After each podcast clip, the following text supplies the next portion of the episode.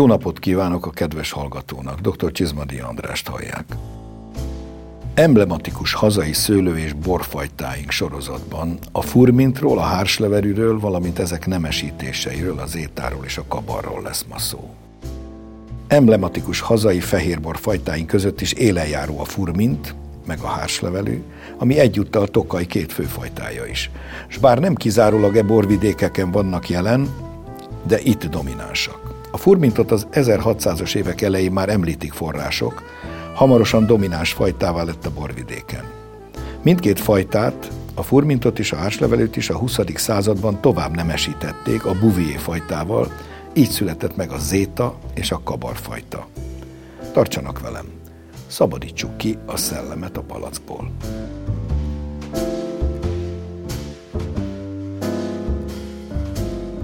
A furmint és a hárslevelű eredete.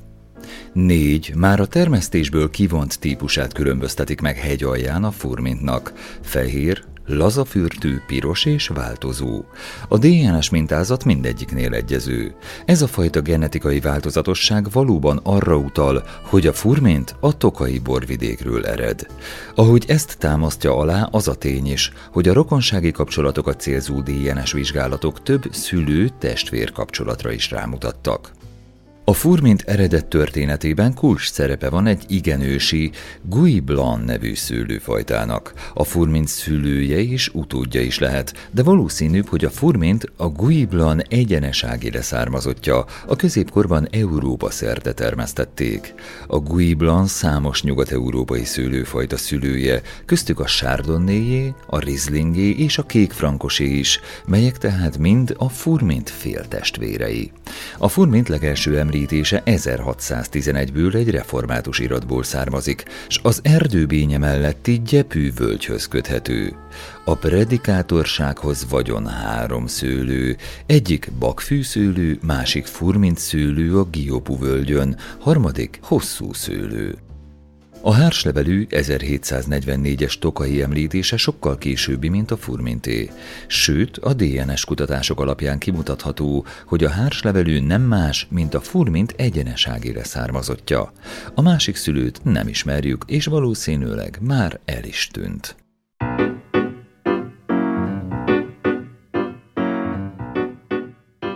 Bemutatom mai vendégünket, Bacsó Andrást, kiváló tokai borász a Tokaj Orémus pincészet éppen visszavonult birtokigazgatóját. A furmint eredete máig kicsit tisztázatlan. Ugye sejtjük, hogy Magyarországról származik, hungarikumnak is tartjuk, mikortól válik végül is főfajtává a hegy alján? És melyek azok a legfontosabb erényei, amelyek meghatározzák végül is a vezető pozícióját. Már a 17.-18. században a furmintot mindenki úgy tekintette a borvidéken, mint a legjobb és a meghatározó szőlőfajta. De ebben az időszakban számos szőlőfajtával dolgozott a borvidék, a Tokai Múzeumban például 132 féle szőlőfajtát is bemutattak annak érdekébe, hogy érzékeltessék ezt a nagyon változatos fajta összetételt. A furmint úgy gondolom, hogy Tokajnak egyik legnagyobb erénye, hiszen ezzel a fajtával lehet azonosítani hazai és nemzetközi vonatkozásban magát a borvidéket. A filoxéra vész után volt az az időszak, amikor a furmintot szaporították legnagyobb mértékben, és a furmint szinte kezd egyedurálkodóvá válni a borvidéken. Oly mértékben, hogy sok esetben ki lehet azt mutatni, hogy több mint 50% a borvidéknek furmintal van 60% körül van, ugye, ha jól emlékszem, manapság körülbelül. Én, amikor elkezdtem dolgozni a borvidéken, úgy találkoztam a furmintal, hogy azokkal a klónokkal e, tudtam dolgozni, amelyeket akkor az oltványiskolákban meg lehetett szerezni. Nagyon érdekes, hogy a 60-as években elindul a Furminnak egy sajátos szelekciója, ez Tarcalon történt, a Tarcali Kutatóintézetben, és nagyon érdekes, hogy ezzel párhuzamosan Pécsett is kiváló kutatók szelektálták és ö, hozták létre azokat a klónokat, amelyek termesztésbe kerültek a 70-es, 80-as évekbe, és ezt követően még a 90-es években is.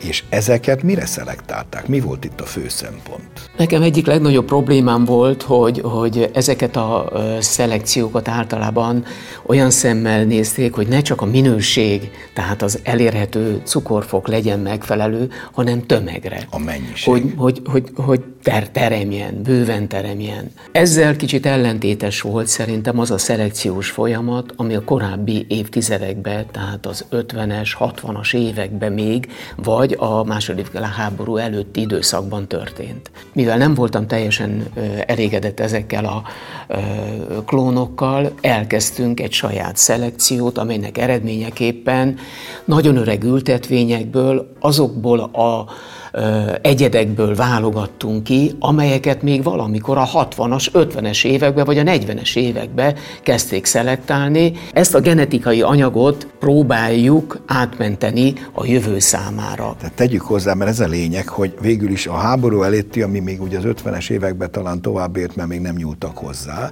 de aztán a 60-as évek után, ahogy említette, ezek az mennyiségre szelektált szőlőfajták nem adtak olyan csúcsminőséget, és azért kellett visszanyúlni a régi fajtákhoz, amik ugyan nem adnak akkora mennyiséget, viszont sokkal jobb minőséget adnak. Tehát itt megint egy mennyiségi-minőségi ellentétről van szó, és Bacsó András volt az élenjáró abban, aki ezeket a régi nagyon jó klónokat szépen apránként, de megtalálta, és aztán ezek beépülnek a saját maga által készített csodálatos mandolás furmintba. Igen, de azért mondjuk el, hogy a borvidéken mások is csinálják ezt a folyamatot. A borvidéken élő termelők együtt élnek azzal a válogatási gyakorlattal, hogy ott élnek a szőlőbe, keresik azokat a tőkéket, amelyek értéket adnak, és ezeket az anyagokat elszaporítva létrehoznak nagyon jó furmint, saját klónokat. Jelenleg a borvidéken azért túlnyomó részt az úgynevezett tarcal furmin klónok vannak, a T85-ös, T92-es, és még néhány más tarcal klón, illetve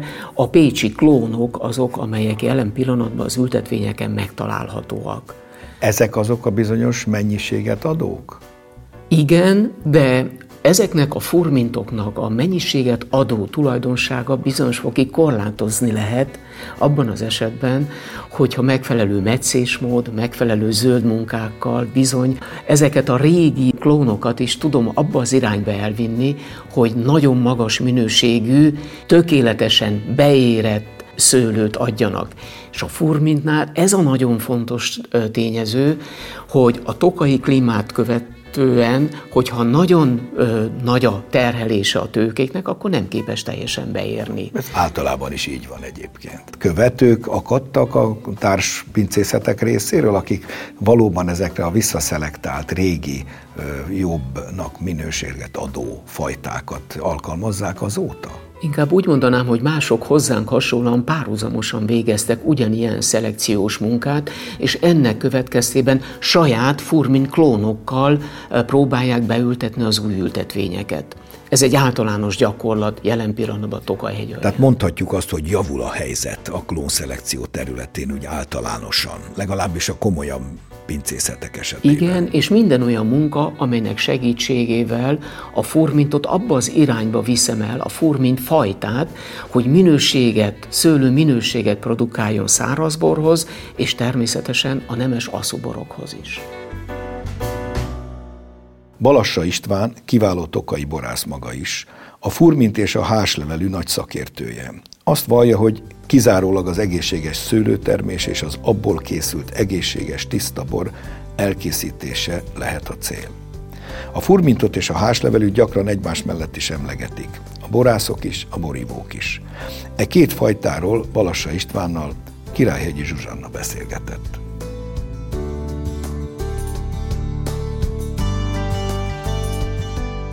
Mennyire függ össze a furmint és a háslevelű? Mindig együttesen emlegetjük őket. Van-e valamilyen kapcsolat a kettő fajta között? Van is, meg nincs is. Főleg a furmint nagyon-nagyon alkalmas arra, hogy a termőhelyek hatását vagy bélyegét nagyon mélyen és alapvetően ki tudjuk fejezni a, a belőle készült borokban. A hásolő szintén rendelkezik ezzel a tulajdonsággal, viszont mi a furmintra mondhatjuk azt, hogy igazániból nem nagyon van olyan megfogható karaktere, ami, ami, ami azt lehet lehet mondani, hogy a, a furminak ez a jellege, például egy szamigyombannak, vagy például egy muskotájnak, vagy írsorolivélnek. Ellenben a hásnál már van egy pici mézes jelleg, ami talán kapaszkodóul szolgál. Vannak eltérések a fajtákban, mind morfológiailag, ugye a fürt méretben, érési dinamikában és potenciálban, valamint ugye a botetisze való fogékonyságban is, de alapvetően ez a két fajta határozza meg a borvidékünket, és mind a kettővel szeretünk nagyon dolgozni. Hogy néz ki az egyik, és hogy néz ki a másik? Ugye említett, hogy fürt nagyságban is van különbség. A mint ugye a szemek közel vannak egymáshoz, nagyon tömött a fürt, tehát nem annyira átlátható. Úgy, úgy néznék rá, mint egy kis Michelin babára, és a házlevelű pedig, ha, ha egy hasonlót szeretnék hozni, akkor tulajdonképpen olyan, mint egy balettáncos nő.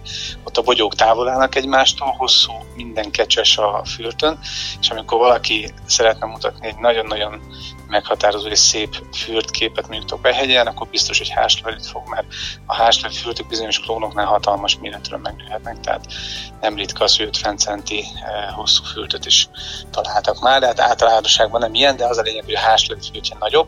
A botritisre való hajlam hogy alakul a két fajtánál? A botitis vannak olyan évjáratok, amikor akármennyire is szeretnénk, nem érkezik meg, és vannak olyan évjáratok, amikor akármennyire is szeretnénk, megérkezik.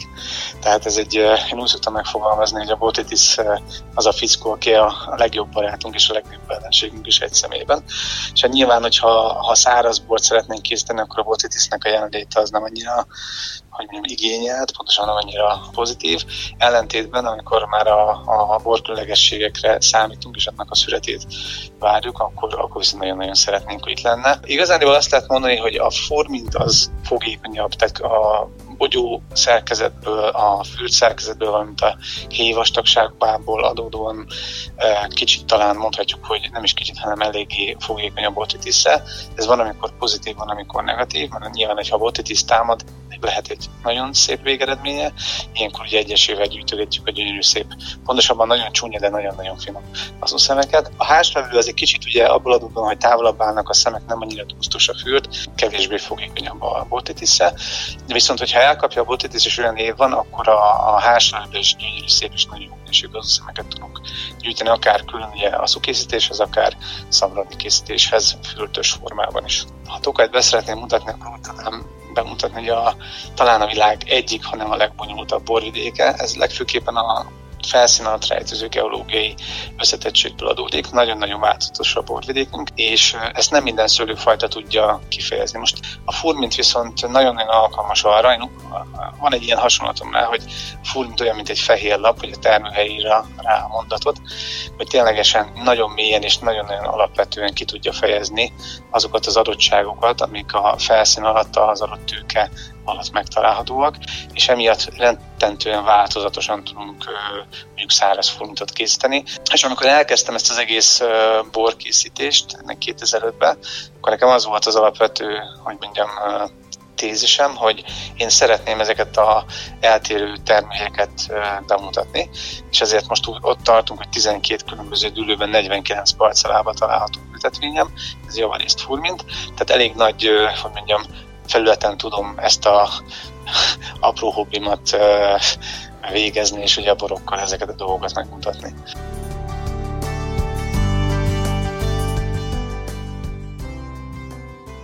Ha a furminta szőke himbor, akkor a hárs a nőiesebb principium. Hogy látja ezt hárslevelű szelepét Bacsó András? Szólóban vagy házasításban inkább? Többen használják a furminthoz, jó útnak tűnik, én úgy látom. Miért ne lehetne a száraz tokai házasított bor? Az alapkategóriában egyre inkább, lásd a tokaj drájban, egyre inkább házasítanak is. Viszont a csúcsbor kategóriában még viszonylag ritka a házasított. Ott inkább külön szerepel a furmint és külön a hárslevelű. A furminnak megvan az az előnye, hogy hihetetlenül jól be tudja mutatni azt a talajat, társványosságot, azokat a szép savakat, azt a fantasztikus komplexitást, amelyet egy nagy száraz fehérbornál külön tudunk értékelni. A háslevelű fajtát, amikor kóstoljuk teljes érés, tökéletes érés során, akkor nagyon érdekes, hogy a maga a gyümölcs az illatosabb, az aromatikusabb, mint a fur, mint szőlőszem. Ugyanakkor borba viszont nagyon-nagyon vigyázni kell, tökéletes érésben kell leszedni a hárslevelűt, mert ha nem, akkor olyan sok úgynevezett keserűséget okozó ízanyag kerül bele a musba, a borba, amely kicsit mindig megnehezíti a borral való foglalkozó embernek a dolgát. Ezért legtöbbször a hárslevelőt hagyják kin érni még tovább, és inkább a késői szüret jellegű borokhoz használják föl, és abban az esetben már mindig házasítva a furmintal, vagy a, a zétával, vagy a kövérszőlővel. Önmagában a hárslevelű nagyon-nagyon szép ö, bor tud lenni, de vigyázni kell az alkohol túlsúlyra, mert ha igen, abban az esetben a fenolos anyagok, a keserűséget okozó anyagok a bort egy kicsit korlátok közé szorítják. Ezért van az, hogy talán szárazborok esetében legtöbbször ritkán házasítják, viszont a késői szüretnél, és hát természetesen az aszuban ez természetes. És ha aszu szemeit kóstoljuk össze a furuminnak és a háslevelűnek, akkor valami két külön világ, két külön univerzum tárul elénk, hiszen annyira mások az aromatikus összetevői a háslevelű szemnek, amit sokkal, de sokkal nehezebb kiszedni szemenként, hiszen kisebbek, viszont óriási ö, ö, eredményt tudnak adni késői szüret és aszú vonatkozásában. Mindkét fajtát, az egyiket a, a furmintot az 50-es évek elején keresztezték ezzel a titokzatosnak számító Bouvier fajtával, ami egyébként olyan sok magyar keresztezésben részt vett, lásd a zébetűsök, de erről már volt műsorunk, illetve Később, 1967-ben Brezovcsik Lászlóék keresztezték a hárslevelűt is a buvierval, míg az előbbiből, a Furmin buvierból lett a Zéta nevű fajta, addig a hárslevelű buvierból lett a Kabar fajta. Hogy látja ezeknek a szerepét? Mi lehetett a nemesítők eredeti szándéka, hogy mindkét főfajtát tovább keresztezték, tovább nemesítették? Biztos vagyok benne, hogy a 70-es, 80-as években nem voltak annyira meleg időszakok, mint napjainkban, vagy az elmúlt 15 évben. Akkor a nemesítők keresték azt a lehetőséget, hogy hogyan tudnák az egyes tokai szőlőfajták szüretét előbbre hozni, Igen. érését egy picit fölgyorsítani ennek révén. Biztos vagyok benne, hogy a buvi, amely egy nagyon korai érésű fajta, ez volt a fő szándék, és a keresztezés eredményeképpen létrejövő zéta vagy a kabar, most is látjuk, hogy két-három héttel néhány esetben korábban érik, és nagyobb cukortartalmat tud fölmutatni, mint a vele szemben lévő önálló hárslevelő vagy formintfajta. És nagyon érdekes mindkét fajtának az, a jelensége, amikor asszusodik. Jó időszak van az asszusodásra, például a Bodrog folyó közelében, ahol megfelelő páratartalom van. Ott a zéta hihetetlenül korán tud asszusodni, amikor még szép savak vannak benne, így az asszuszemben is elfogadható savcukor összetétel lesz, szép egyensúly, és így a zéta asszuszemekből bizony többen készítenek önállóan is későszüretet, vagy fölhasználják aszuborokhoz. Vagy szamorodnihoz, kóstoltam, gyönyörű. Csak Vagy szamorodnihoz, igen. Az utóbbi 10-15 évben a klímaváltozás bizony nagyon, na, megint csak próbára teszi a tokai termelőket és a nemesítőket is, hiszen újra kell értékelni ezt az valamikor a 60-as évek koncepcióját, és bizony olyan nemesítési folyamatoknak kell bekövetkeznie, hogy a fajta a nagyon meleg klíma és száraz időjárás következtében se veszítse el azokat a szép savakat, amelyek a tokai borok egyik jelentőségét és értékét adják. A gerincét alkotják, nyugodtan mondjuk ki. Igen, végül is hogy látja, lehet továbbra is azért az étel, mert gyönyörű az aromatikája. Hát én emlékszem, Bacsó András is használt, ha jól emlékszem, a Late Harvestbe, a késői születőben mindig szokott lenni zéta. Igen. És milyen gyönyörű. Igen, lehet, csak nagyon meg kell választani a zétának a termőhelyet speciális termőhelyet igényel a zéta, ennek következtében jó szüretet tudunk biztosítani. És legalább el is húzza a szüretet, mert ugye ez korábban szüretelhető, amelyre a hárslevelű és a furmint úgyis csak később kerül sor. Ez egy külön adottság, és egyik legfontosabb kérdés Tokaj hegyalján, amikor kevés a születelő emberi kéz, hogy megfelelő aszuszemet minden fajtából fokozatosan ki tudjunk szedni. Egy napnyi szüretelés mádon és egy marék asszú szőlőszem. Annak idején érettségi előtt álló diákként ennyi is elég volt Gincsai Tamásnak ahhoz, hogy egy életre elköteleződjön a mádi dűlők és a tokai borok mellett. Keze munkáját ma már hazai és nemzetközi borversenyek aranyérmei dicsérik. Gincsai Tamást Királyhegyi Zsuzsanna hívta fel telefonon.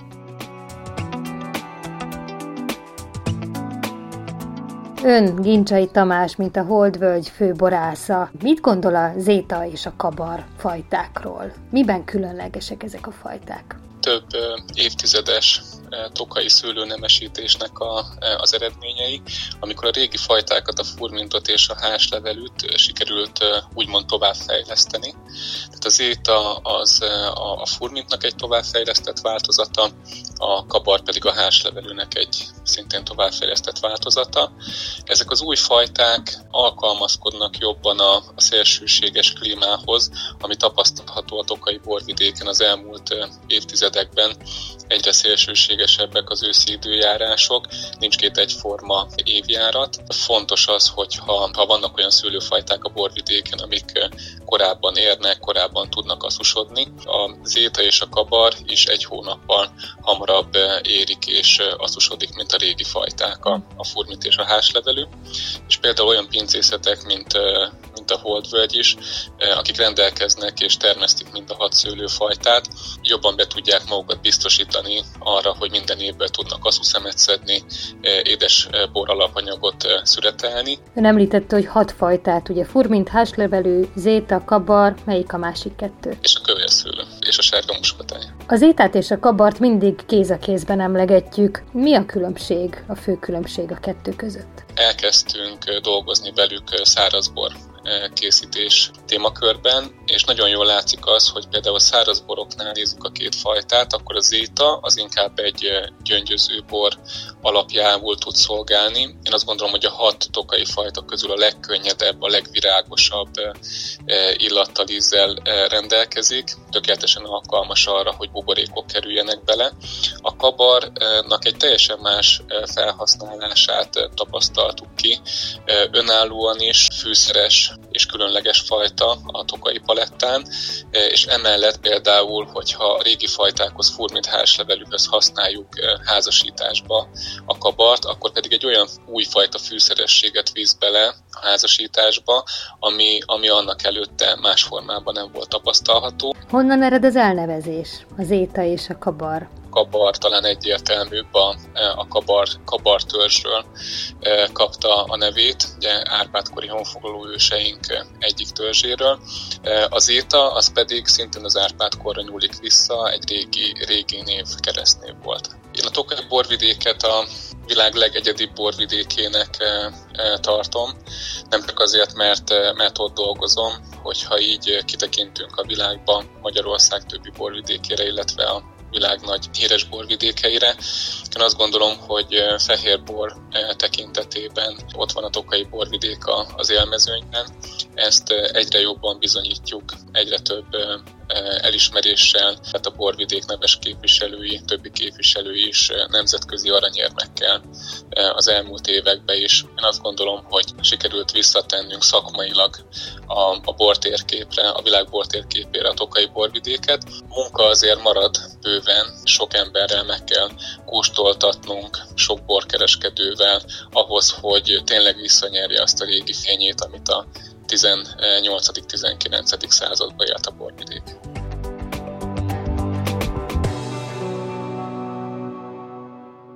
A furmint és a hárslevelű, noha Tokajban számít legfőbb fajtának, azért említsük meg, hogy Somlón is jelentős fajtát jelentenek, mindkettő. Sőt, a furmint régen jelen volt több más borvidékünkön is, néha ugyan más néven, például a Balaton felvidéken Szigeti Szőlő néven, de ott volt a Soproni borvidéken és a Fertőtó környékén, ugye, amit azóta sajnos elcsatoltak.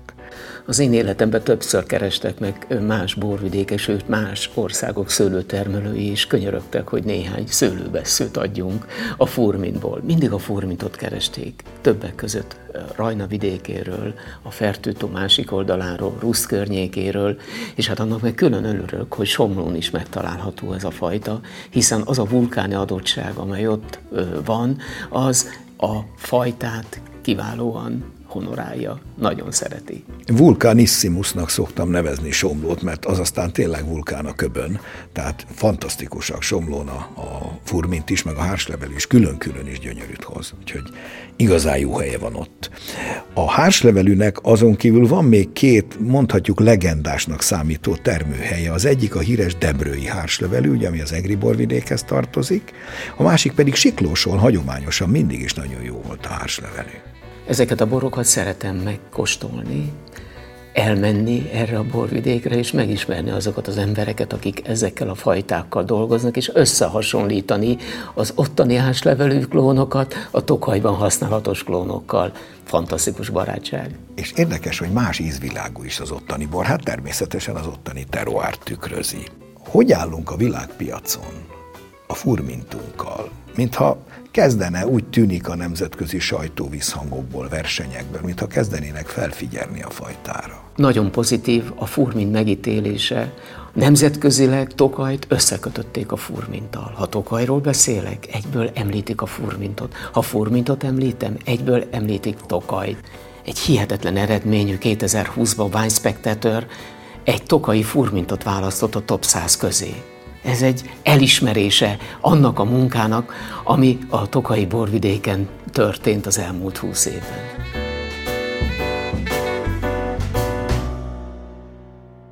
Megköszönöm Bacsó Andrásnak ismét a szíves közreműködését. Talán legközelebb pohárral jövök, vagy ha nem, akkor egy tokai pincében arról beszélgessünk, hogy mi a különbség az egyes nagy tokai évjáratok között. Úgy legyen, élni fogunk vele. És most hallgassuk meg, mi újság a borok világában. A híreket Vajda Boglárka szemlézi. A Fodorvin Borház asszófői olasz rizlingje lett Hévízváros bora 2021-ben, amely egy évig viselheti a címet, és a helyi éttermekben is elérhető lesz. A Hévíz Turisztikai Egyesület szervezésében hirdették meg a fürdővárosi már hagyományos borversenyét, ahová a Balaton és a Felső Pannon borrégió borászatai kaptak meghívást a Balaton borrégiói, Badacsonyi borvidék, Balatonboglári borvidék, Balatonfelvidéki borvidék, Balatonfüred csopak borvidék, Zalai borvidék és a Felső-Pannon borrégió pincészetei küldhették el boraikat a megmérettetésre. Mindeddig példátlan sikert ért el egy magyar vörösbor a világ egyik legnagyobb presztízsű borversenyén. A Concours Mondial de Brüsszel 2021-et idén Luxemburgban rendezték meg. Ezen a legmagasabb pontszámot a vörösborok kategóriájában mintegy 7,5 ezer mintából a Villányi Jammertal borbirtok Cassiopeia Merlot 2015 bora kapta, amely elnyerte a Grand Gold Medal Revelation Red Wine díjat. A világsiker értékét mutatja, hogy ilyen nyílt kategóriában és a verseny történetében először kapta magyar vörösbor ezt a díjat. Több száz palacknyi értékes görög és külföldi bort, valamint más szeszes italt találtak a restaurátorok az egykori görög királyi család Aténtól északra, Tatóiban álló nyári palotájának felújítási munkálatai közben. Az 1974-ben a trónjáról eltávolított görög király palotájában eddig több mint 4000 palackot találtak. Többek között egy üveg viszkit, második Erzsébet brit királynő 1952. február 6-i trónra lépésének idejéből, valamint a 19. századból származó Chateau Margaux, Chateau de Vincennes és Chateau Rothschild borokat. Megköszönöm a kedves hallgatók figyelmét. A mai műsorunk véget ért. A hangmester Kissik Petra nevében is megköszönöm figyelmüket. Szép napot, jó borokat, jó tokai borokat, meg egyéb jó furmintokat és hárslevelüket kívánok. Dr. Csizmadia Andrást hallották. Mai adásunkat a mediaclick.hu honlapon hallgathatják meg újra. A műsort az MTVA készítette 2021-ben.